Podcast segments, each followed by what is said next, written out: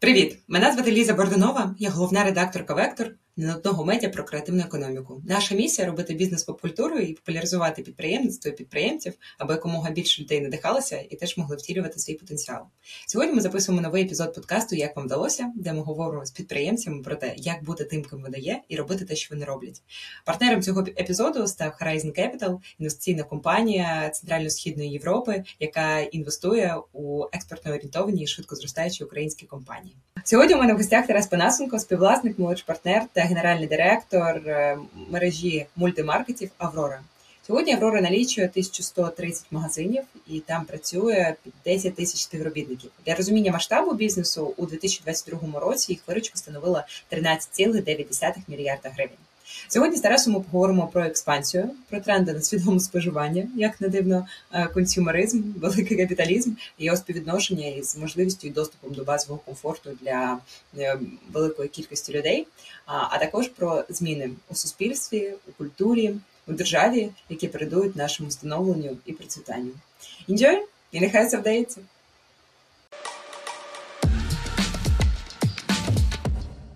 Тарасе, привіт! Привіт, Ліза. Дякую тобі, що ти сьогодні з нами. Давай розпочинати з класики і найважливішого. Власне, тебе, що робить тебе тобою?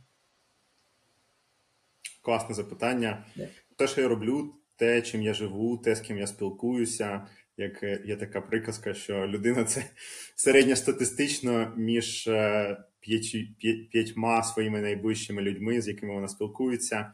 От, але ми можемо вибирати це коло спілкування і обрати, чому ми хочемо слідувати, що ми хочемо робити.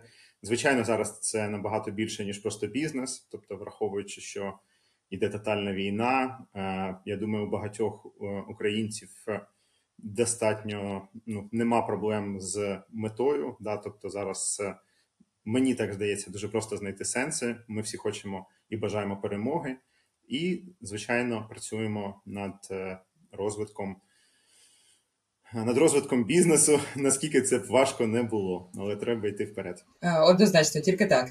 Е, слухай, ти займаєшся Авророю з 2011 року. Ну, принаймні, це офіційна дата заснування.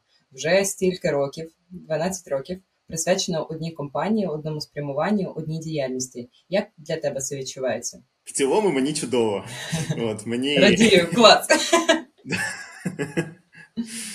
От Мене е, драйвить те, що я роблю. Е, звичайно, є ці high-low, да, тобто, коли там інколи трошки вже там зараз цим проблем нема, але там інколи знаєш, все одно трошки можеш там втомлюватися, е, хочеш там ще якісь думки в голову приходять. От, але в цілому, в цілому чудово от, ловлю себе на думці, що це, знаєте, там, типу, президенту не можна перебувати більше ніж два роки на на посаді президента. Да? Тобто, ну і в цьому є абсолютна логіка. Ну, п'ять, да, да, да, наприклад, давай п'ять, окей. Ага. П'ять років, два терміни, тобто це 10 років. Да? Я вже 12 е, з моменту заснування по зараз CEO компанії дуже важко, мабуть, себе зловити, поймати у той момент, коли ти не почав, е, умовно кажучи, бути самодуром. Але здається, що здається, що поки норм. А в тебе є таке опасіння, так? Що в один момент ти перестанеш відчувати, що ти на своєму місці і робиш те, що потрібно? Звичайно, я думаю про це. І дуже гарно в цьому мені допомагає. У нас є наша наглядова рада, наприклад, там є партнер, основний партнер Лев, так там і за рахунок цього, тобто, що яка б геніальна або ще якась ідея не була, ми її там обговорюємо mm-hmm. да, і прислухаємося один до одного. Тобто, мені здається, що самодурство починається, коли ти перестаєш е, чути людей, а люди перестають розуміти тебе. Здається, поки такого нема. Угу. А на твій погляд, що робить класного підприємця? І лідера класним підприємцем і лідером, і чи ототожнюєш ти ці поняття? Ну, лідерство це е, там. Я закінчував, е, вчився в Швейцарії в АМД, закінчував і дуже цікаво. Да, власне, тому і питаю, що там кажуть про лідерів підприємців, хто це такі? Там дуже багато цьому присвячено, тобто багато присвячено лідерству, психології, хоча, здається, бізнес-освіта, але там ну, добрі відсотків, там до 50% це про це. Да, там Лідерство, перш за все, це лідер для себе, тобто наскільки ти е, вмієш себе розуміти, наскільки ти е, там розумієш, вмієш сформувати е, свої там свої цінності, свої свої наміри, свою місію. От, Тобто, перше, це лідерство для себе, друге це лідерство для своїх а, оточуючих, там для своїх для своєї компанії. Ну і третє, таке велике коло це лідерство для людей, тобто для широкого загалу, широкого суспільства. А далі спитаю про підприємництво. От, власне, що для тебе підприємництво і чи ототожнюєш ти ці поняття? Ототожнюю. Е, чому? Тому що підприємництво там є таке старе поняття, там, типу, про бізнес і про підприємництво, що це про заробляння грошей. Там, типу, воно то так і є. Да? Тобто, ну зараз е, змінився фокус. Зараз дуже важко Е, людей наймати і казати: слухайте, ми тут працюємо чисто заради того, щоб бабок заробити, там грошей заробити. Воно так вже не працює. Да? Тобто люди хочуть більшу мету, тобто більшу мету для бізнесу. Да? ESG – це вже не просто.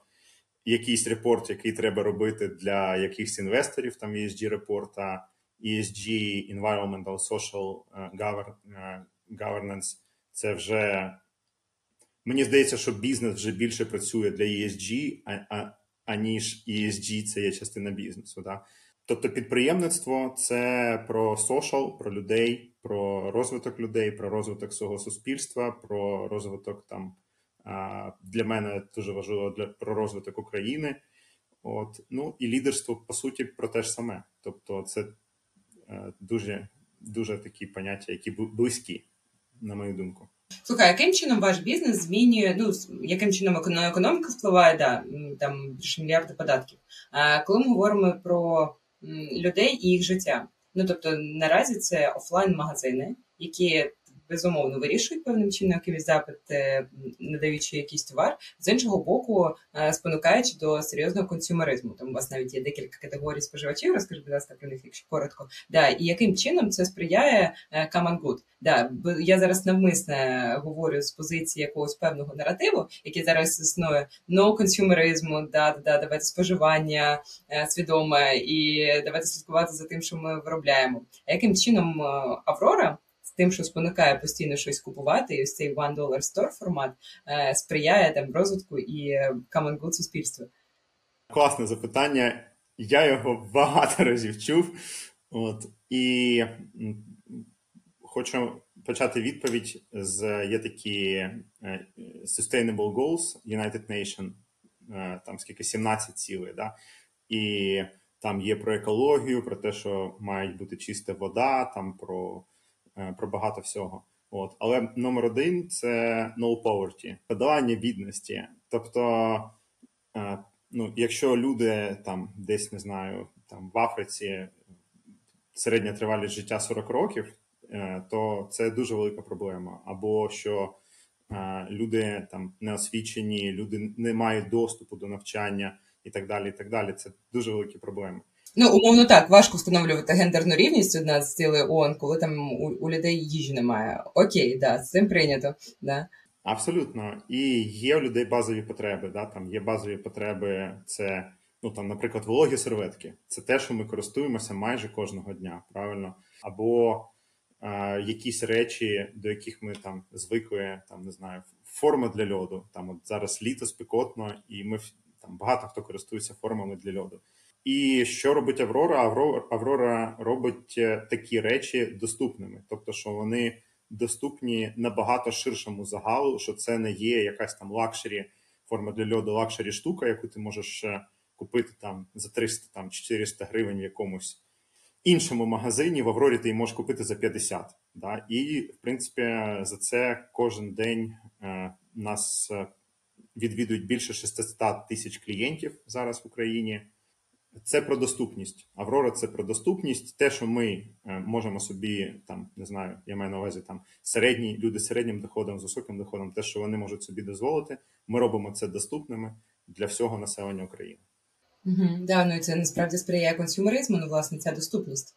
Е, я не Greenpeace, тобто да, жодним чином не хочу оцінювати це там з точки зору впливання е, впливу на планету, але мені цікаво, яким чином ваш бізнес і куди ви спрямовуєте кореспондуються з тим, що які зараз є наративи, яким чином ви плануєте дивитися у майбутнє? Тому що ну зрозуміло, що є певний тренд: глобальне потепління, overconsumption, всі менше, менше пластику, менше непотрібного товару. Ти можеш льот і так зробити собі. Тобі не потрібні ці формочки. Яким чином ось е, ти будуєш візію бізнесу, зважаючи на ці наративи, які існують, які точно не підуть? Ми розуміємо, що це майбутнє. Перше, ну ми можемо льоти і самі собі зробити там, умовно кажучи, всі. Да? Тобто, ну але якщо взяти реалії, то переважна частина людей, там хто може собі дозволити, вони все одно купують ці формочки, правильно? А інші, ну окей, може, формочки для льоду це невдалий приклад, але там памперси. Ну важко без них. Да? Можна ні, не можна і без них, да, зрозуміло, да, але можна, ми можна і без них.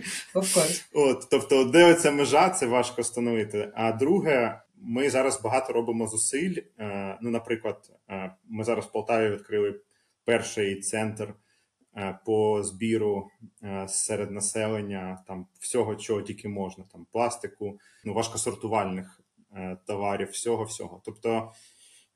Ми в себе на складі, наприклад, весь там брак або все, що нам приносять назад там магазини. Ми це ретельно переробляємо, сортуємо, наприклад, там пластик, переробляємо скло, здаємо, здаємо абсолютно все. Тобто, ми цьому приділяємо уваги. В цьому, до речі, в мене моя така одна із ключових робіт в AMD е, для EMBA якраз було як зробити бізнес Аврори sustainable. Да? Тобто, це дуже великий виклик.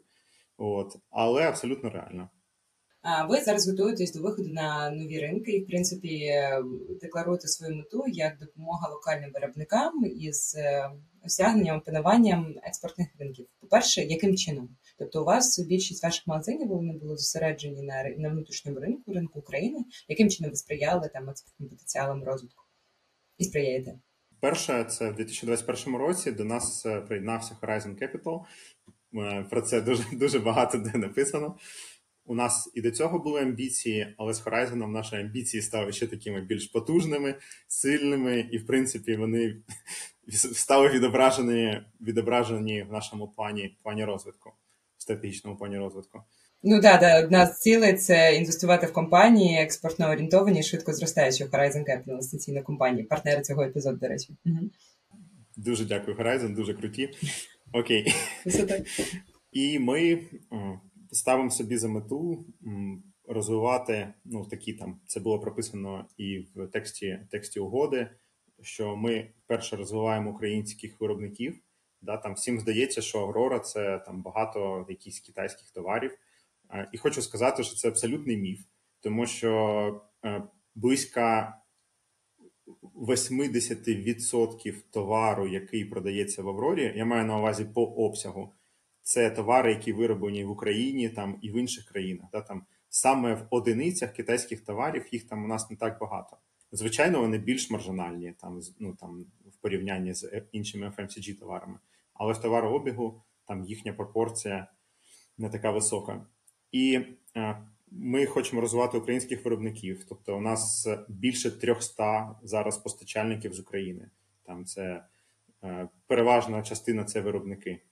От і така Аврора для них слугує потужною платформою. Нас дуже люблять постачальників, тому що е, да, ми міряємо, можливо, ми єдина компанія, яка міряє NPS і CSI постачальників саме.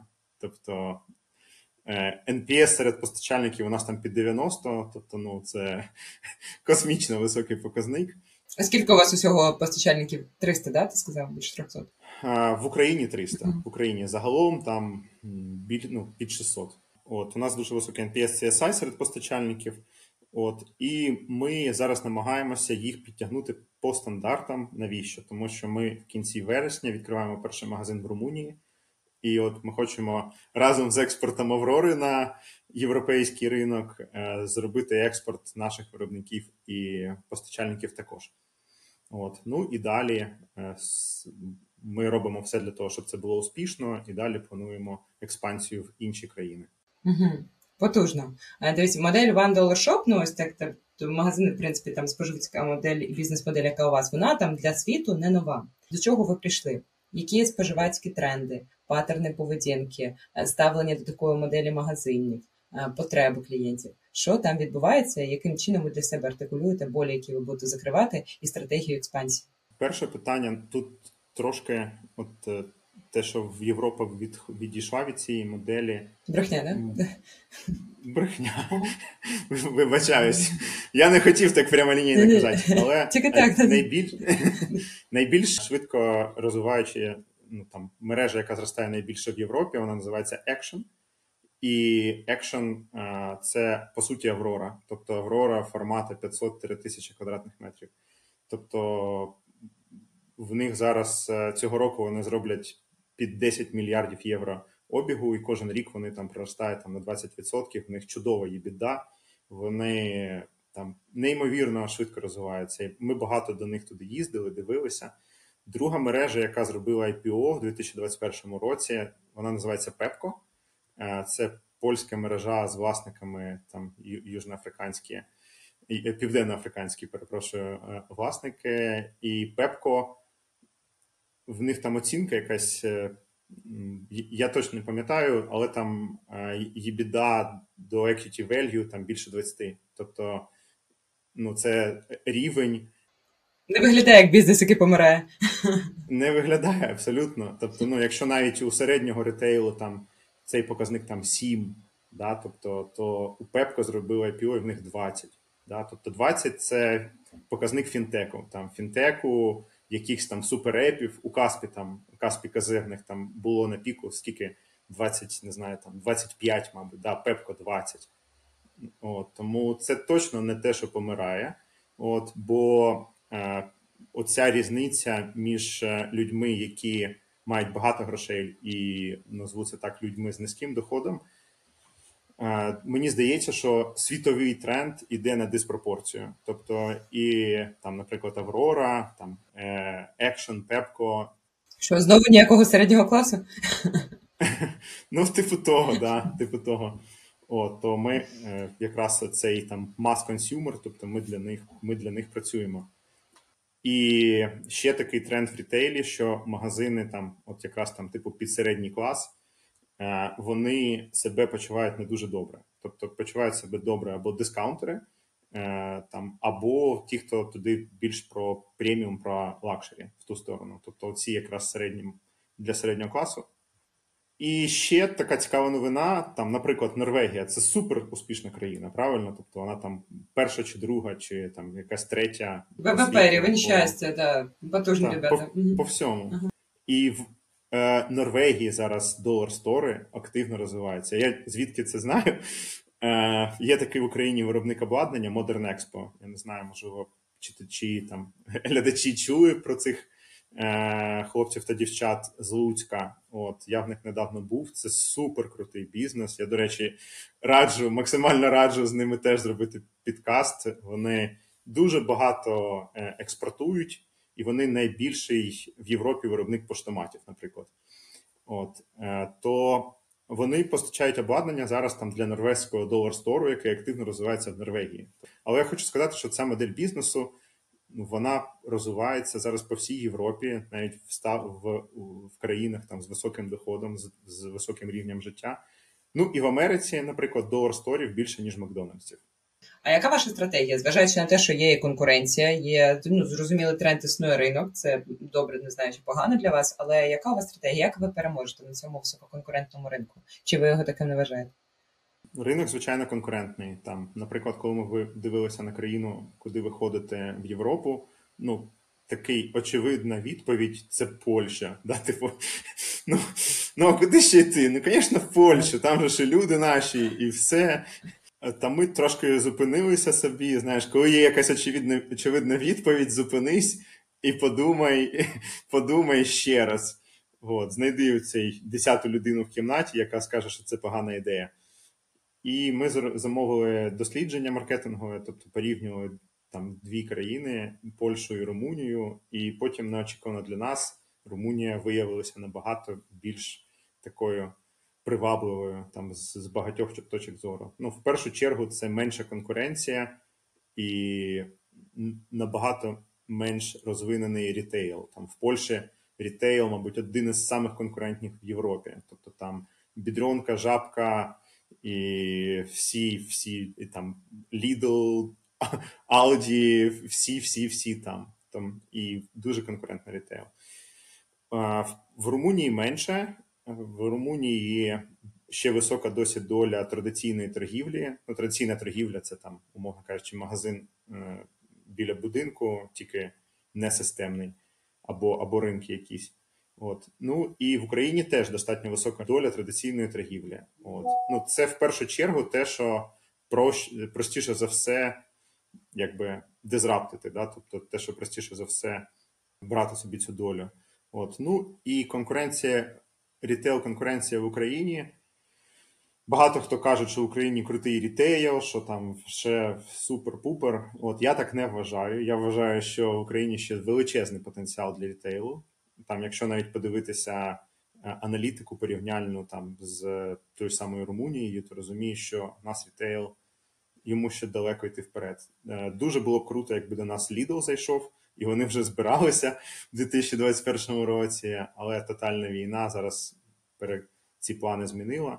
У рітейлу в Україні все ще попереду. Це я так вважаю. А яка ваша стратегія експансії? Да, Які точки диференціації? Що ви можете запропонувати цьому ринку? І чому саме ви думаєте, що ви переможете на експорті, зважаючи на те, що модель не унікальна? Там тренд цей теж є, потужні гравці, конкуренція? У нас є там формат, ну там, наприклад, екшен, той, що я вважаю їх там суперкрутими. В них там 80% фокусу це саме на роботі з комерцією, на роботі з асортиментом. Тобто там в магазин заходиш, нічого зайвого, якісь там стіни, якийсь блакитний колір, такий викрашені, як е, як в школі в мене було. От е, Такий дуже-дуже все просто, але дуже високий фокус на асортименті. От І з ними буде тут важко конкурувати, але є великий плюс, їх в Румунії ще нема. От Сподіваюся, ага. сподіваюся, поки і не з'являться. Угу. От Це я так себе тішу. От. Ну а з рахунок чого, наприклад, е, з кожним конкурентом є своя стратегія, тобто свої точки диференціації. Да? Там, Якщо е, з Пепко вони такі більш більш брендові, більш красиві, більш ну не хочу казати слово luxury, але тим не менш, то тут ми точно можемо пахне розкоші, да? Да, пахне розкоші. От заходиш і такий трошки трошки це відчувається. Mm-hmm.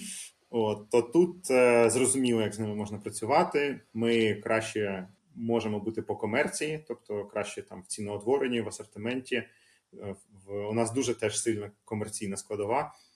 От, З екшеном ми можемо брати е, proximity, тобто близькістю для наших покупців, бо екшен він такий формат там 800 квадратних метрів, 600, 1000, і ти їх на кожному перехресті ну, важко їх поставити, да, бо великий формат.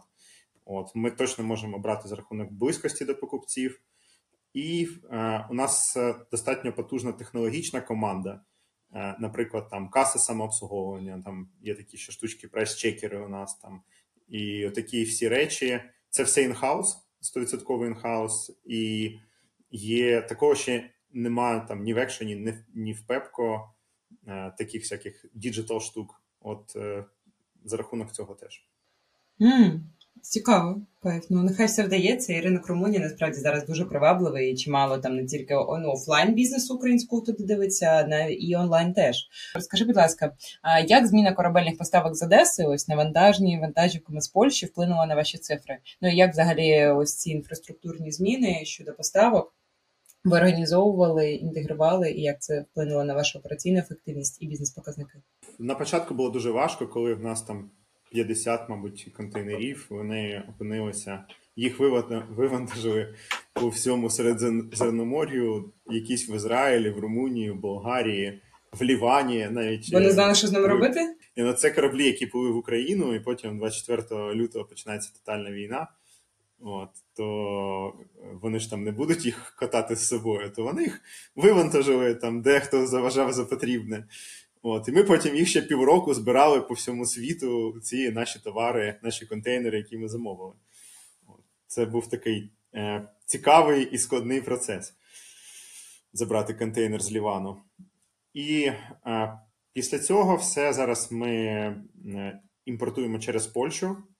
От, е, Досвід е, в цілому дуже чудовий. Тобто, в порівнянні з Одесою Я думаю, що багато компаній вони не повернуться вже в Одесу, які зараз почали працювати через Польщу.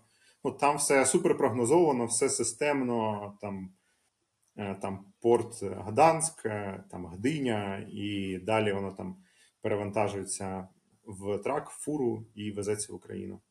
От, До речі, це такий трошки плюс для українського ринку, тому що ну, наприклад, поляки вони там теж трошки контролюють, як мінімум, інтелектуальну власність. Да, Вони періодично роблять огляди контейнерів, там дивляться, що що, що має бути і що там є по факту. да, І от е, допомагають нашим митникам, допомагають нашим митникам, щоб не було якихось там порушень чи, чи ще чогось.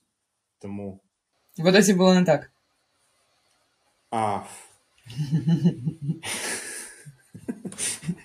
Так, тут тут цікава дуже тема. Я, мабуть, не буду коментувати українську митницю в цілому. Да, Там є багато людей, які цим займаються. От, Єдине, хочу побажати, щоб нарешті почалися якісь такі реальні реформи в митниці. От, Бо там є є точки зростання. Ну і, звичайно, багато е, там білий бізнес від цього не в захваті, білий бізнес там страждає від цього. Там, Коли є дві паралельні, два паралельних світи, тобто один білий, який платить всі податки, а другий, е, який має неконкурентні переваги то важко в такій реальності і податки сплачувати, і прибутковими залишатися. Угу, Справедливо. А, Все ж таки у бізнесу так історично склалося, та й в принципі світ такий зараз е, велика роль і вплив на розвиток економіки, та в принципі державоутворення. На твій погляд, які є зони росту? Ти вже е, визначив там про митницю, які заходи потрібно вжити, і тобі б як бізнесмену, як підприємцю, хотілося побачити від держави, щоб економіка продовжувала зростати, і тобі було цікаво розвивати саме цей ринок. Ми дуже любимо Міністерство цифрової трансформації, в якому сенсі? В сенсі, е, коли діджиталізовано і нема людей, це найкращий запобіжник е, там, від е, корупції, від подвійних стандартів і так далі. Тобто, точно там є ще на митниці є що діджиталізувати. Це раз. Друге, Ну там я не радник по реформам, точно не політичний там якийсь реформатор. Але те, що бачу, очевидно, ну якщо у митника там зарплата, я не знаю, там 12 тисяч гривень чи там 14 тисяч гривень, і це чоловік, який годує свою родину, да, таке, що ну як на ці гроші родина може там прожити? Ну дуже важко, да. Тобто, а вони стикаються з величезними корупційними ризиками, тому. Е, висока зарплата це не гарантія, так, але це підвищує коло людей, яких ти можеш долучити до роботи. Да? Тобто, якщо в тебе на 12 тисяч гривень буде один кандидат, і він може бути дуже компромісний, скажу дипломатично знову. Да? То якщо там, наприклад, на 25 тисяч гривень це буде 10 кандидатів, і ти можеш вже когось обрати. Тобто ну, потрібна точно комплексна реформа, діджиталізувати, е, прибрати оці рожеві окуляри, що людина за 12 тисяч гривень буде чесно працювати е, і так далі. Тобто е, твій особистий білі, тобі здається, що там це серйозно вплине на економіку України, це якщо врегулювати митницю менше е, людського фактору? 100%. Ну, воно ж, типу, якщо там ти в тебе там хтось, точніше, хтось завіз контрабандний якийсь товар там чи ще якийсь товар по якимсь схемам. Е, що відбувається? На цей товар нема документів. Нема документів, ти його можеш продати як? Тільки через готівку. Е, правильно, якщо в тебе є готівка, ти далі з цієї готівки що будеш робити? Платити зарплату в конверті, бо в тебе нема офіційних грошей, щоб заплатити. Тобто, це такий е, порочне коло, яке починається, часто може починатися саме з, з митниці. Угу. Коло обігів на природі, а, то це все вони, да? Зрозуміло. Вони вони не все. Типу, ну там це. Ну, зрозуміло, да, да, Те, Тема для досліджень там угу. величезна, але це один із ключових факторів. Ага, да, величезна тема, з кого це все почалося. Да? 100%, бо всі кажуть, коротше, то вони там зробіть там порядок, і у нас буде автоматично все окей.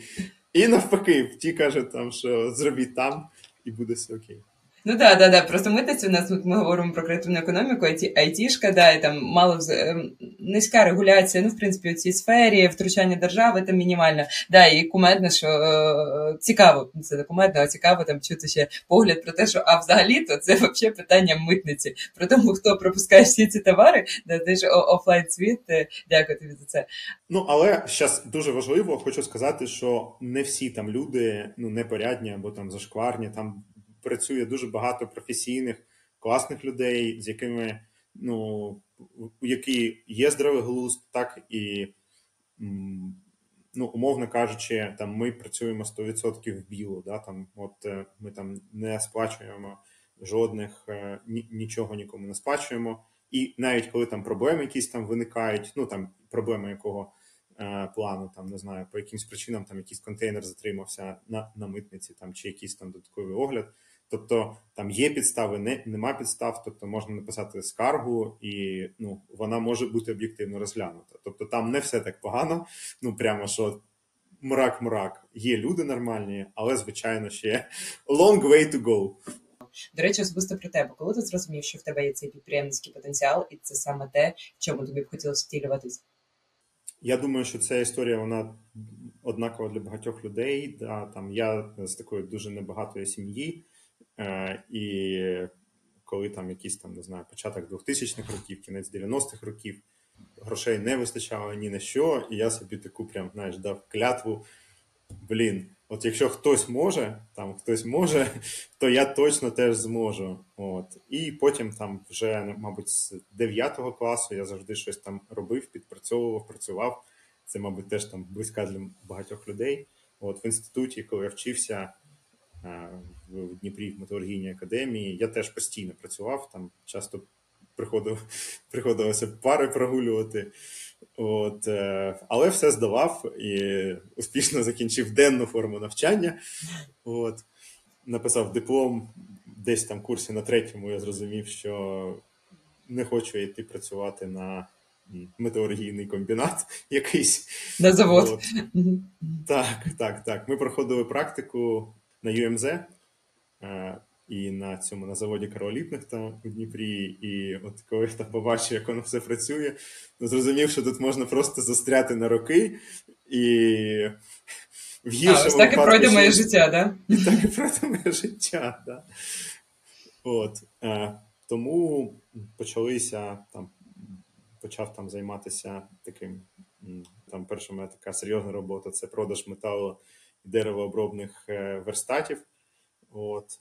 Це мені дало такий великий досвід. Потім я ще попрацював проджект менеджером підстанції електромережі, тобто. А потім а, а потім я пішов в рітейл. Да, І ще попрацював я після четвертого курсу, поїхав е, на Аляску, і от попрацював ще на Алясці, заробив там купу грошей, і от стандарти життя вони значно підвищилися, і вже точно хотілося їх підтримувати і розвиватися. А які в тебе внутрішні імпульси? Що тебе рухає? От щоб створювати, щоб заробляти більше коштів. Для чого це тобі? Це може показати, показатися якось там, знаєш, неправдиво або цинічно, але там, ну, умовно кажучи, нема мети там заробити якусь там величезну суму грошей. Точно нема. Але погодься, що це вже, вже, вже немає мети. Ну, 100%. Тобто, знаєш, є якийсь там рівень комфорту, коли ти, умовно кажучи, перестаєш там про це думати, і далі вже там мислення воно змінюється. Я розумію, що це трошки, знаєш, такий погляд з космосу, що, типу, гроші це не важливо і так далі. Важливо. Тобто, якщо не закрити твої там якісь потреби, базові потреби, то це супер важливо. Але там, умовно кажучи, там ставати якимось там знаєш, одержимим з приводу грошей, там. Е, кожен день там перечитувати світовий Форбс і думати, блін, чому в мене ще я не там, знаєш, такого точно в мене немає. Мені абсолютно комфортно їздити на роботу на велосипедом, мені комфортно їздити громадським транспортом, там, ну і так далі. і так далі, і так далі. Моя мета, яка мною зараз рухає, це все-таки суспільство. Тобто, це суспільство. Знаєш, мені колись там, коли я був молодим, мені дали шанс. В мене повірили. Так само я хочу, щоб в Аврорі зараз працює там 9 тисяч людей, і 80% менеджерів, менеджменту, топ-менеджменту це люди, які прийшли в компанії на якісь такі лінійні, ну прям з самого низу. Да? Тобто вони зростали, вони вчилися, і вони зараз там круто розвинулися. От мене це нереально, мені від цього кайфово. Тобто, що люди вчаться, люди розвиваються. Мені кайфово, коли е, українські підприємці виходять е, кудись там, знаєш, е, не не, не тільки грошей просять, там, наприклад, що ура, нам дали очередний кредит, там, ну, як державі, там, чи ще щось. Тобто, а коли якийсь там Аякс або там якийсь Равлик Боб, і ти бачиш, що у Равлика Боба є магазин в Катарі, е, в аеропорту в Катарі, ти такий вау! Да? Тобто, ну, це нереально круто. Е, мене це супер драйвить. Мене драйвить, коли наше суспільство стає більш свідомим. Тобто е, я вчився, коли закінчив MBA, да, я там прожив в Швейцарії якусь частину свого життя. Це затяглося з 2019 по 2023 рік. І знаєш, оці там підходи, ну, наприклад, е, там свідоме, з чого ми почали, свідоме споживання, да, воно починається е, з чого? Воно починається з сортування сміття насамперед. Тобто, в Швейцарії, наприклад, в Лозані, якщо ти не сортуєш сміття, ти можеш купувати спеціальні пакети, вони коштують по 4 долара за один пакет, ну по 4 швейцарських франки за один пакет в який ти можеш викидати несортоване сміття. Да? Тобто, Але але пакет невеликий, ну, типу, і це дуже-дуже дорого. Тому альтернатива сортувати по максимуму. Тобто, і коли ти сортуєш, наступний раз ти йдеш в магазин, і ти, коли купуєш, ти думаєш. А куди я потім буду це викидати? А чи треба мені воно? Сто відсотків. Да? Тобто звідси приходить свідомість. І такі речі, знаєш, от як сортування сміття, здається, ну це мілоч якась там, типу, але це дуже глибокі речі. Це Вони там супер впливають на свідомість людей. І а, що ще там? Ну, суспільство, а, освіта, да, тобто. І ти це це досвід перейняти для України, да? От ти просто сказав, що тебе драйвить саме. Дуже хочу, так. Там там освіта, якісь залучення людей. Знаєш, тобто Чим ми зараз відрізняємося? Ми багато чим відрізняємося від е, країни-агресора, е, але одна із речей це все-таки громадянське суспільство. Тобто, це суспільство, яке розуміє, що воно несе відповідальність за те, що відбувається в країні. Тобто, це не ми і вони, да? тобто, а це, ну, якщо є питання до поліцейських, там або є питання для, до локальної мерії, да, ти чітко. Буде супер, якщо ти чітко розумієш, що ти за це несеш теж відповідальність, тому що ти вибирав цих людей в вокальну мерію, ти ти віддавав свій голос. Да? Ти виходив або не виходив на якісь там протести і так далі, і так далі, якщо тебе щось не влаштовує. Тобто, оця зв'язка, що я проста людина, і те, що відбувається в державі, це моя відповідальність, це те, над чим хочеться працювати. Ну, ми ж ще не там у цих думках. Так, да, абсолютно не там. Але воно, знаєш, е, і не так безнадійно. Тобто, якщо 10 років тому подивитися, або 20 років тому, то там воно просто була прірва ну, між е, е, цими. Зараз вже є. Ну, це одразу після, до речі, цього підкасту я буду йти в Полтаві. Є такий місто Хаб, і сьогодні буде проходити Спаський фест. Ну, місто Хаб дуже коротко. Що це? Це не реклама, це просто для контексту. Е, тобто, це якраз люди, які е, хочуть Е, свідомо впливати на зміну в місті. Вони інвестують свої гроші, да, там щось по типу Урбана. Е, всі ці гроші, е, і потім там будується оцей місто хаб. Ну, це івент, івент майданчик, плюс там ще там ресторан, плюс багато чого. І всі гроші, зароблені місто хабом, вони йдуть якраз на зміни там, ну конкретно тут в Полтаві, да, тобто на якісь соціальні проекти, на проекти розвитку міста. Тобто, і оце пряма зв'язка. Да? Тобто, ти інвестував там в місто хаб, місто хаб щось зробив, потім з цих грошей ти ти інвестуєш, потім, звичайно, там мерія і всі там вони не можуть з цим не рахуватися, і точно це такий драйвер, щоб залучати людей до змін. Це проект, яким я там особисто також займаюся. Він мене супер драйвить, він мені подобається. От. Ну і ще там вже майже сотня інших інвесторів цього міста хабу також. Ага. Про кооперацію, взаємодію, підтримку. Е, Вас інвестувала Horizon Capital, Ти про це вже згадував. Е, розкажи, будь ласка, як побудована ваша співпраця, і можливо топ 3 ну основні там три, одне, два, скільки захочеш, зрушень, які відбулися із вами і бізнесом. А після того як вони долучилися, проінвестували. Історія з Horizon у нас десь тягнеться з 2016 року. Тобто це ми перший раз поспілкувалися, але ми тоді були дуже малі, незрілі, е, боязливі, і ну, тоді ми ще були дуже далеко там до зрілості до цієї до угоди. От Потім ми, мабуть, ще поспілкувалися у 2018 році, другий раз. І вже в 2020 році е, ми залучили. Тоді в нас був такий advisory board, тобто ми залучили advisory board, і вони нас почали також підтягувати, вчити, пояснювати. Багато українських підприємців, ну я такий самий, да, тобто ми всі боїмося чогось невідомого, особливо коли потрібно когось взяти в партнери, знаєш, там все показати. Коли вже не власний капітал, да, це навіть культурна штука. Воно реально ну так некомфортно. Воно дуже некомфортно. Багато таких стереотипів, е, що бізнес там не знаю, відіжмуть там чи ще щось, чи хочуть оце все. Коротше, от е, ну це все байки. Тобто, це якщо підприємці будуть слухати, якщо є можливість залучити гарного інвестора, то треба залучати, бо це потім ну, виявляється неймовірним драйвером для бізнесу. От як з Horizon вийшло. Тобто ми в 2020 році почалися готуватися, почали готуватися до цієї угоди. У 2021 році ми її там вже остаточно підписали формули. Там Horizon нас інвестував. А, Яка цінність від цього? А, ну, я думаю, що це для когось можливо це будуть гроші. Да? Тобто, що от прям там супер потрібні гроші для розвитку. Для нас гроші були не основною цінністю. Ну, ці там гроші інвестиції.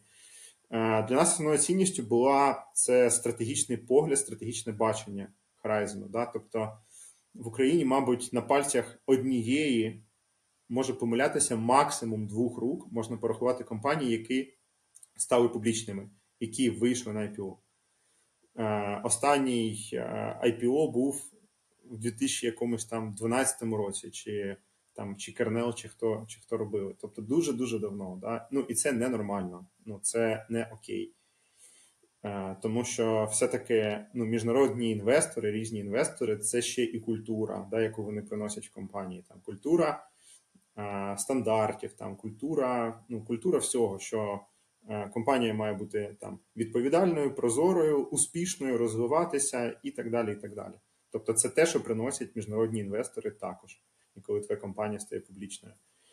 А, Ну, плюс амбіції. Да? Тобто у нас у кожного є амбіції, але знаєш, ми трошки обмежені своїм світоглядом і своїм баченням. Коли приходить Horizon, каже: дивіться, от тут є там, не знаю, є там Пепко. Е, Дивіться, що вони зробили.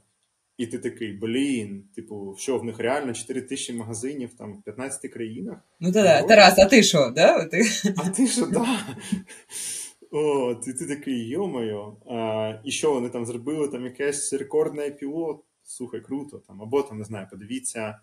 Ну, мені там е, був релевантним пару років, 4 роки тому досвід досвід цього Каспі. Да, там, ну, круті, там реально е, компанія коштує як 30% економіки ВВП Казахстану. Тобто, або е, я коли вчився в АМД, е, у нас був модуль в Кенії в Найробі, да, і там є така е, компанія, ну є там M-Pesa, тобто це Digital Banking. І ця компанія е, вона там теж коштує як половина ВВП Кенії. Ну, там. Тому от е, Horizon тобі приносить оці амбіції, оці знання. Звичайно, є такий знаєш, стратегія зростання, які відображені в плані зростання. Да? Тобто є те, що тобі і мотивує, і, в принципі, знаєш, є якісь там такі зобов'язання. Тобто, хоча я, як е, скажу, що вони на мене, ну, вони на мене не тиснуть, вони мене навпаки трошки драйвять. Да? Тобто, Horizon суперкомфортний інвестор, прям суперкомфортний інвестор. І окремо там е, Василій Тофан, це наш партнер, той що з Horizon, Якщо нема ще подкасту, це точно та людина, з якою треба його робити. Тобто, неймовірно освічена людина, там, знаєш, яка Вася унікальний талант, він свої відчуття вміє е, дуже чітко проговорювати словами. Тобто, і дуже чесно, дуже чітко проговорювати словами. Я такого ще не зустрічав. Тобто, якщо навіть є якийсь там негатив, він його так скаже, що ти на нього ніколи не образишся і ніколи не загресуєш. Ну, Роль Харайзена це це робити амбіції. От. Ну, І наша така стратегічна мета, ми довго довго за це говорили. Екзит. Да? Тобто, любий, любий інвестор приходить з точки зору фінансів дуже прагматично. Тобто йому потрібно буде вийти через якийсь період часу, там, через 5 років. Без ілюзій. Угу. Без ілюзій, так. Да. Тобто, ну що значить вийти? Вони інвестували в тебе там, не знаю, 10 гривень, да, тобто, і вони їм потрібно вийти там за 20 гривень через там 7 років, умовно кажучи, і віддати, повернути кошти своїм інвесторам. Да, Бо часто у інвесторів є свої інвестора, перед якими в них теж є зобов'язання. Тобто тут не має бути ніяких там знаєш, рожевих окулярів, ілюзій. Вони не назавжди. Інвестор завжди вийде. Ну, в нього вони завжди думають про екзит. Ну і тут питання, який це екзит. Да? Тобто, якщо це екзит, саме класний екзит це IPO. Тобто, це в принципі те, що ми прописували в свій навіть е, shareholders agreement, що наш пріоритет це зробити IPO. Ну, другий це там про продаж стратегу, третій там це buyout, да, Це не вважається це типу супер неуспішно, якщо до такого дійшли, що акціонери компанії викупають долю інвестора. Ми зараз рухаємося до I have a dream, і ми зараз рухаємося до цього дріму. От, Робимо таку міжнародну експансію. Це теж дуже важливо для IPO, бо ну, український бізнес це якийсь там один мультиплікатор, да, е, враховуючи ризики і так далі. і так далі. Якщо в тебе є міжнародний бізнес, то це ну, ну зовсім інший може, може бути мультиплікатор. Оці всі слова мультиплікатор і так далі. і так далі. Це те, що це, треба подякувати в тому числі Харайзу. Це теж від них, да? так? Понаучували. Які думки допомагають тобі проходити часи турбулентності і, незважаючи ні на що, все одно прямувати до мети? У всіх людей там без ілюзій, і в мене також є оці, знаєш, хай-лоу, коли ти думаєш, що все просто супер там правильно йде, а є таке, що блін, все все, все пропало. Я помру в бідності, да. Да, да, да, да, да. Типу, і надії немає, і так далі. Ну, це нормально, да. Тобто, всі ми живі, живі люди. Е, що допомагає, допомагає мені йти вперед? Е, ну, в першу чергу, це там бізнес. Тобто, кожного ранку, да, в мене є е, в мене є там величезний такий пул речей, пул задач, які мені потрібно робити, там не знаю, розвивати Румунію і так далі. і так далі. Тобто це супер драйвий. Друге, це зараз е, я почав з цього, да, що зараз у багатьох українців є ну, не придумувати мету, да, тобто потрібно перемогти у війні. No matter what. Да, тобто ну, нам потрібно це зробити. Там, І хто як може, він там якось допомагає. Тобто хтось там донатить, хтось там щось ще робить. Е, хтось там в інформаційному полі щось робить там. Е, тому нам потрібно перемогти, і це супер мета. Третє це суспільство. Тобто навіть війна, да, тобто я бачу там, наприклад, які зміни в Полтаві, да, тобто, ну те, що там як змінюється суспільство, як відбувається, що більше людей приходять на ці спаски фести, більше людей долучаються до якихось проєктів, і це теж е, супер драйвить. Потім ще важливо повернуться через рік або через е, якийсь період. Вже вже там хтось повернувся. Е, наші ветерани, наші герої, наші ветерани, і їх треба буде адаптувати до суспільства. Тобто, це будуть там мільйон або навіть мільйони людей. Да? Ми зараз про це вже суперактивно думаємо, і ми над інклюзивністю зараз ми багато в це інвестуємо, ми багато в це вкладаємо. Наприклад, яким чином яким чином бізнес може підготуватися до працевлаштування ветеранів? Що таке підтримка ветеранів? Да? Тобто є складові. Е, перше, це моральна складова. Там, бо багато людей з ПТСР, багато людей, ну здорових людей після війни нема. І в тому числі в соціумі, ну ті, хто навіть не воював, знаєш, тобто теж там, якщо покопатися, це безслідно не проходить. Ну а звичайно, ті, хто там своїх побратимів на руках витаскували там або які були там поранені, ну це вже зовсім набагато така більш серйозна історія. Як можна підготувати? Перше, це комфортне моральне е, середовище. Да, У нас є там відділ корпоративної соціальної відповідальності, який опікується ветеранами. До нас вже повернулися люди, які воювали дехто компанію. Потрібно їх розуміти. Потрібно і, і більше того, я скажу, що є дуже великі переваги людей з цим досвідом. Вони більш рішучі вони там набагато швидше можуть приймати рішення. Вони там такі, знаєш, straightforward. Е, от, е, Тому вони вони класні, вони круті. Друге, це фізичні умови. Да? Тобто люди, там, які отримали інвалідність, це теж суперсильні, суперпотужні люди. Е, і, ну, наприклад, у нас там водій, ой, не водій, е, монтажник обладнання, да, він втратив кінцівку. Ну там і е, він багато до цього часу за кермом проводив, бо вони по всій країні їздили, монтували автомобілі. Да? Тобто, ну окей, ми робимо інклюзивне середовище для таких людей. Купили е, автівку спеціально там з автоматичною коробкою передач, яка може ну вантажну автівку, яка може бути зручною облаштованою для там людини, яка без без кінцівки. Да? Ми зараз будуємо, наприклад, там на Вінниці розподільчий центр, Полтаві розподільчий центр. Ми будуємо ліфти, тобто ну там офісне приміщення в три і в чотири поверхи. Ми будуємо там ліфти для цих приміщень, тобто безбар'єрність, тобто, що ти можеш на візочку з вулиці заїхати куди тобі треба ну і так далі. і так далі. Звичайно, майже неможливо кожен з нас з наших магазинів зробити безбар'єрним, тому що часто вони там площею 100 квадратних метрів, і там десь він е, в якомусь цоколі чи ще десь. Ну це неймовірно важко. В таких випадках ми там робимо дзвіночки, що ти під'їхав, ти подзвонив, до тебе вийшло, і ти щось купив. А оцей більший формат, який ми розглядаємо, у нас один із критеріїв, тобто він 100% має бути інклюзивним. Тобто, ну такий магазин. Це знаєш, комплексний комплексний підхід, як робити свою компанію інклюзивною до ветеранів. Ну так, да, просто це актуальне питання, з яким зараз е, маєш рацію зіткнутися дуже чимало бізнесів, і дуже добре, щоб вони цим зіткнулися, займалися, да, тому що е, проблемна ситуація вона головне це не сприймати, знаєш як щось погане. Тобто, ну, звичайно, всі розуміють, це що даність. це даність, і треба шукати в цьому переваги. Ну, тобто, ну, переваг їх реально дофіга е, в цій всій історії. Тобто, ще раз кажу, це супер круті люди, їх не треба боятися. Тобто, вони зроблять драйв в нашій країні. Угу. Вау, круто! А що б ти порадив зараз людям, які стають на цей шлях підприємництва і розмірковують про відкриття власної справи, е, чи в собі відкривають якісь потенціали та ідеї?